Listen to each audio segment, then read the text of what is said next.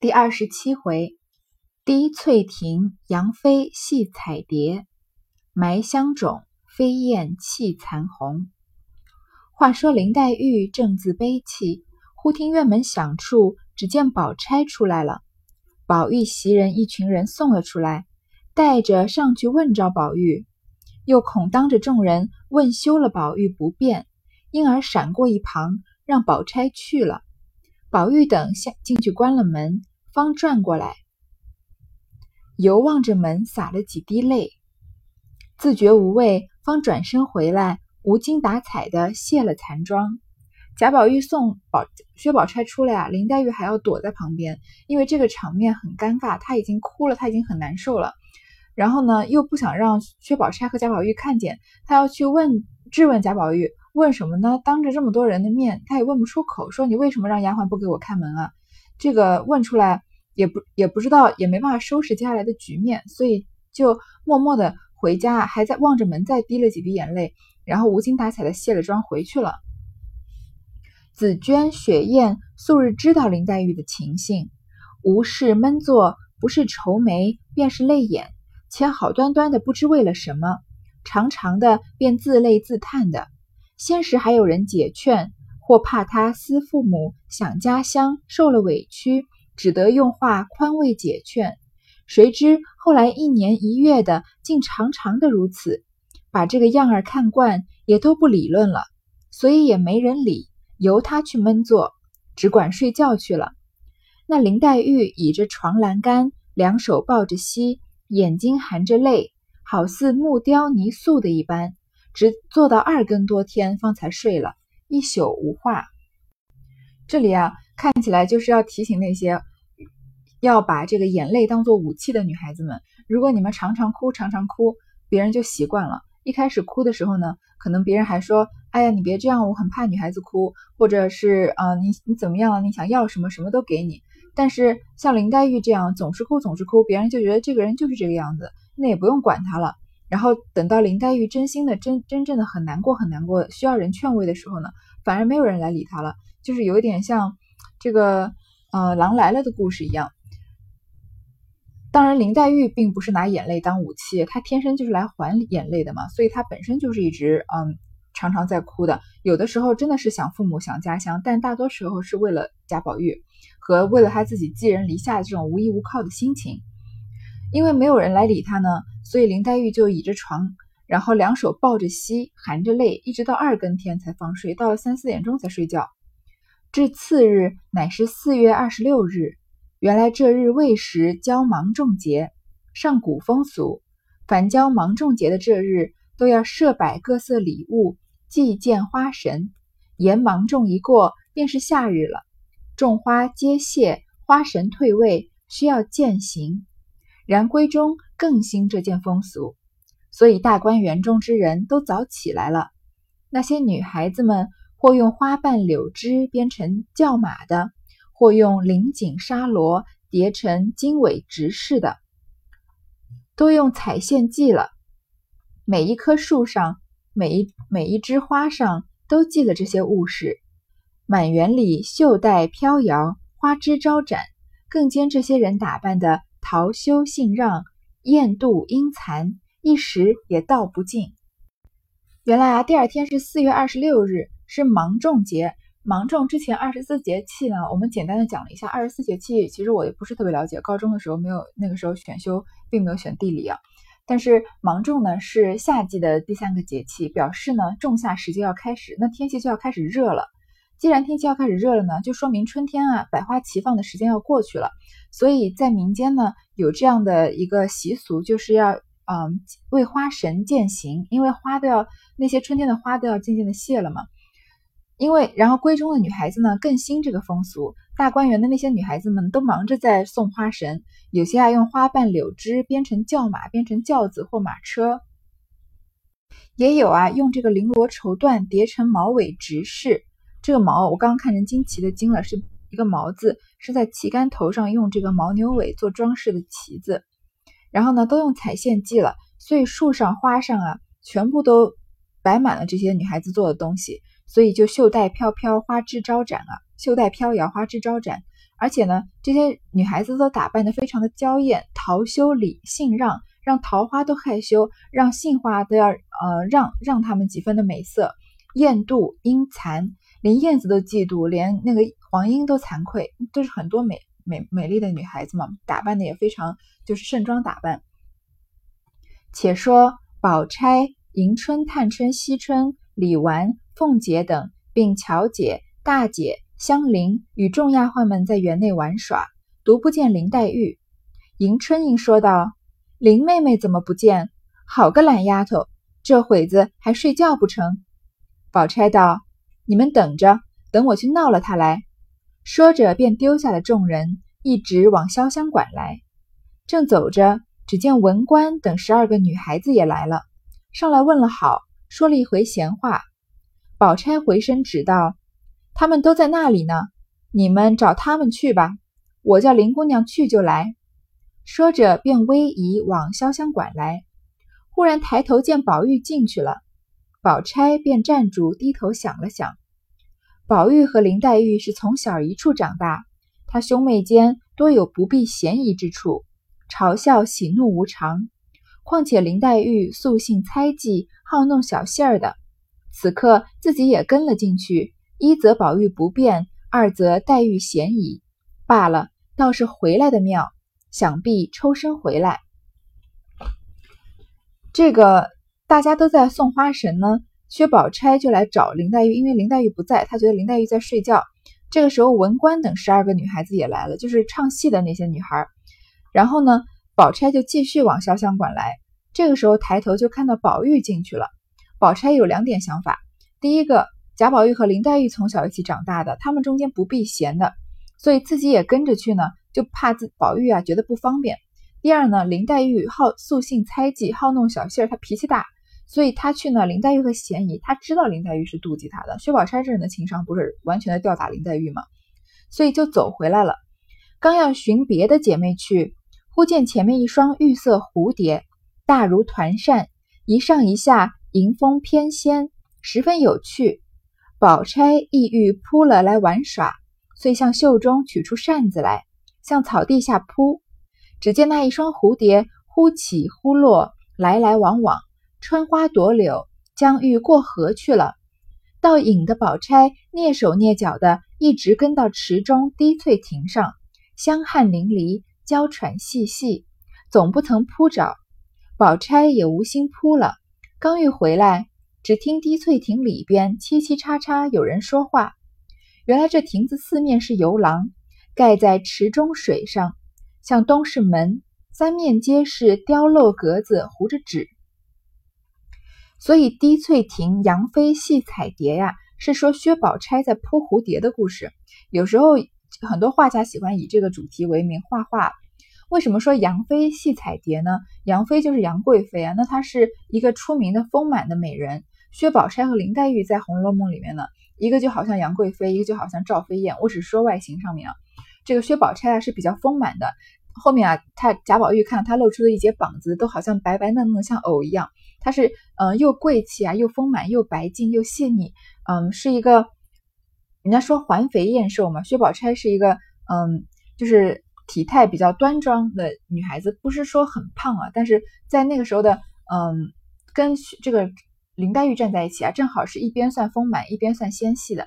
那林黛玉当然就是弱不禁风，风一吹就倒的了。这个时候，薛宝钗既然决定了不进去找林黛玉呢，她就要回去找别的姐妹去。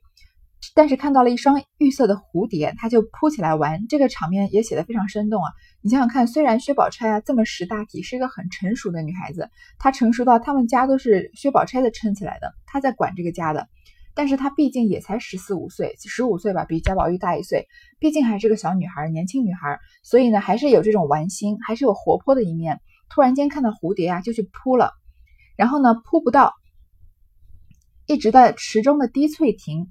然后蝴蝶已经跑了呢，它已经香这个香汗淋漓了。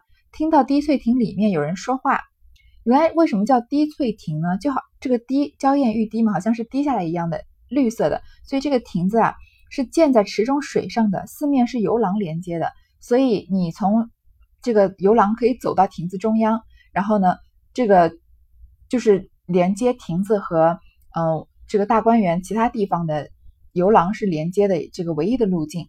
三面呢皆雕镂格子糊着纸，向东是门，所以说这个亭子是封闭的。如果你窗你窗户关起来呢，就是三面是个纸糊的，一面是门，都里面看不到外面，外面也看不到里面。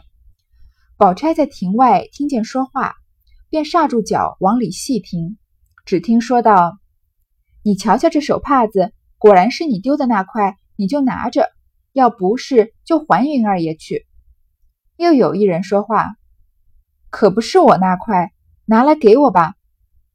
又听到你拿什么谢我呢？难道白寻来了不成？又答道：我既许了谢你，自然不哄你。又听说道：我寻了来给你，自然谢我，但只是捡的人，你就不拿什么谢他？又回道：你别胡说，他是个爷们家，捡了我们的东西，自然该还我们的，叫我拿什么谢他呢？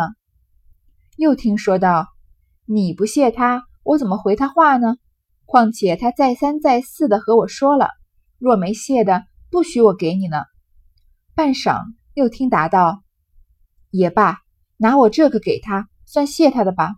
你要告诉别人呢，须说个事来。”又听说道：“我要告诉一个人，就长一个钉，日后不得好死。”又听说道：“哎呀，咱们只顾说话。”看有人来悄悄在外头听见，不如把这格子都推开了。便是有人见咱们在这里，他们只当我们说闲话呢。若走到跟前，咱们也看得见，就别说了。原来啊，亭子里说话的人，我们读者前面读过几前面几十回的人知道是谁呀？不就是红玉和坠儿吗？坠儿肯定拿着贾云的手帕来还红玉，然后呢，红玉看到了。他说呀，就是他那块，拿来给我吧。看来红玉也是对贾云有意思，他就收下了贾云的这块手帕。那坠儿呢，不仅要问自己要赏这个赏啊，还要红玉啊谢贾云。坠儿还是帮着红玉和贾云，他而且他年纪小，没有这么多的呃男女之事的防范，他只知道啊贾云一直叫他说别忘了要谢礼，要分我一份，他就记得帮贾云讨这个好。然后呢，红玉就给了贾云一个东西，给了让坠儿转交给贾云一个东西是什么，我们还不知道。然后呢，还他还红玉还叫坠儿发誓，说你不能告诉别人。坠儿就说啊，告诉一个人就长一个钉，就长个疮，以后都不得好死。这个时候红玉才有警备了，因为他里面看不见外面嘛，外面也看不见里面，所以说不如把窗户都打开，这样外面人看到我们两个人在亭里面啊，也以为我们在说闲话，不知道我们在讨论这样的事情。宝钗在外面听见这话，心中吃惊，想到怪到从古至今那些奸淫狗盗的人。心机都不错，这一开了，见我在这里，他们岂不他们岂不臊了？况才说话的声音，大似宝玉房里的红儿的言语。他素昔眼空心大，是个头等刁钻古怪的东西。今儿我听了他的短儿，一时人急造反，狗急跳墙，不但生事，况且我还没我还没去，如今便赶着躲了，料也躲不及。少不得要使个金蝉脱壳的法子，犹未想完，只听咯吱一声，宝钗便故意放重了脚步，笑着叫道：“平儿，我看你往哪里藏？”一面说，一面故意往前赶。那亭内的红玉、坠儿刚一推窗，只听宝钗如此说着，又往前赶，两个人都唬怔了。宝钗反向他二人笑道。你们把林姑娘藏在哪里了？坠儿道：“何曾见林姑娘了？”宝钗道：“我才在河那边看着林姑娘在这里蹲着弄水玩呢。我要悄悄的唬她一跳，还没有走到跟前，她倒看见我了，朝东一绕就不见了，别是藏在里头了。”一面说，一面故意进去寻了一寻，抽身就走，口内说道。一定又是钻在山洞子里去了，山子洞里去了，遇见蛇咬一口也罢了。一面说一面走，心中又好笑。这件事算遮过去了，不知他二人是怎样。这个场景啊，有一些惊心动魄，也听起来感觉到薛宝钗啊非常的机智，而且呢也非常的无情，就好像是我们现在看的宫斗戏里会出现的桥段。这个红玉和坠儿说话不能让人听到，他们就要把隔窗打开。但前面不是说了吗？滴滴翠亭是建在池子中间的呀，四面是游廊连接的。那薛宝钗肯定是已经走到游廊附近了，所以他们窗户一打开，薛宝钗根本就没有地方躲。所以，嗯，他在这个电光石火之间，一下子就想到了一个办法，就把这件事情啊嫁祸给林黛玉。他为什么要想想到嫁祸呢？因为他觉得呀，红玉这个人是个刁钻古怪的人，他们在里面啊。做这种事情，交换定情信物的事情啊，坠儿可能不知情，但是红玉明显知道他是在交换定情信物的。在薛宝钗的定义里面，这已经是奸淫狗盗的事情了。如果被撞见的话呢，人急造反，狗急跳墙，兔子急了还咬人呢。红玉这么聪明的丫头，万一以后要报复薛宝钗怎么办呢？而且呢，她还觉得没趣。就是薛宝钗在这里，她并不想听人家这个秘密啊。那她听到了这个秘密，就变成她要参与在这个秘密中间了，对吧？她并不想置身于这个事情中间，所以呢，要躲也躲不及，就使了一个金蝉脱壳的法子。他说是金蝉脱壳呀，其实是祸水东引，就把这个祸水啊泼在林黛玉身上了。他在开门的一刹，他们开窗户的一刹那，故意放重了脚步，笑着说：“平儿，我看你往哪藏？”平儿就是林黛玉嘛。一面说，还一面故意往前走。像我们啊，要是别人窗户一开，吓死了，找一个地方躲起来，或者往回赶跑，看能跑多远跑多远，大不了让他看不见我是谁吧。但是那样的话呢，就有风险。薛宝钗呢，反而就堂堂正正的假装在找林黛玉，故意啊朝着这个滴翠亭的方向赶。那坠儿和红玉刚把窗户打开，听见宝钗这么说，又在往前冲，两个人啊都被唬正了，就都被吓住了。然后呢，宝钗啊就反反而这个化手反手为攻，就先问他们说：“你们把林姑娘藏在哪儿了呀？”坠儿就说：“我们哪看到林姑娘呀？”他们都心虚了，没有时间想这么多，对吧？宝钗就说：“啊，她刚刚看见在河边看见林姑娘在这里弄蹲着弄水呢，她想悄悄的吓她一跳，还没走到跟前，她就看见我了，往东一绕就不见了，别是藏在里头了。”一面说啊，一面故意走进滴翠亭亭子里面去找了一找。然后呢，又抽身就走，说啊，一定又钻钻在山子洞里去了，遇到蛇咬一口就罢了。一面说一面就走了，心里就觉得很好笑，觉得把这件事情遮掩过去了。他是把这件事情遮掩过去了，非常的天衣无缝吧？丫头一定是相信薛宝钗的，但是他们担心什么呀？林黛玉在滴翠亭附近蹲着玩水，那林黛玉一见一定听了他们俩说话的事情了呀。那呃，薛宝钗怕人狗急跳墙报复她，那她就不怕别人报复林黛玉吗？所以这一幕呢，是很多时候是，嗯，很多这个读《红楼梦》的人觉得，嗯，薛宝钗狠毒的地方，觉得薛宝钗有她狠毒的这一面。虽然她表面上情商很高，顾全顾全大局，也很会帮在小事情小事情上帮助别人，但是呃，偶尔流露出来的本性啊，就能感觉到她呃，为了保保全自己啊，有时候是不惜不惜牺牲别人的。这里呢，我只能说我个人的想法，我才是在薛宝钗和林黛玉两个人中间，我是比比较喜欢薛宝钗的，所以我的看法可能有一些主观。我觉得，嗯，一个人就是不能当一个好人，你做一辈子的好人，做一辈子的好事，你偶尔做了一件坏事，别人就说你看看他这个人本性就是这样。这个这个说法我们常常也听得到。嗯，在薛宝钗发生在发生问题的时候。他确实确确实实这么做是损害到了林黛玉的利益了，但是如果从这点上就说薛宝钗的本性就是个狠毒的人，我觉得有点太过分了。人人都嗯，人人都怕这个嗯伤害到自己嘛，都想要自保。那嗯，在一时情急之间，这是他想到的最好的办法。所以嗯，这件事情确实做的不对，然后确实能表现出薛宝钗是一个心机很深的人。但是只有在那个年代，像薛宝钗这样。出身又好、心机深的人，最后才能生存，嗯，才那个在那个才能在那个时代，嗯，做一个算是人生赢家。而像林黛玉这样遵从自己的本心，我们说要学习林黛玉，要嗯，要这个要很真实，要嗯想哭就哭，想笑就笑，要嗯追追着自己的本性来。但是这样的人在社会上就是很难立足的。而且你说薛宝钗，嗯，把这个。林黛玉引到这件事情里面，把事情嫁祸给林黛玉，是说明她恶毒。那林黛玉常常在当面啊、背面啊说薛宝钗的话坏话，或者使小性子，让别人的这个平每一天的日子都过得这个堵得慌的，或者让让丫鬟都嗯不开心，都刁难他们，这难道就不是坏吗？嗯，所以这个事情很难说。这个这一幕啊，这一小段情节啊，在《红楼梦》里常常被人翻出来说，作为薛呃说薛宝钗性格的一个佐证。这件事情确实能表现出薛宝钗性格的一个部分。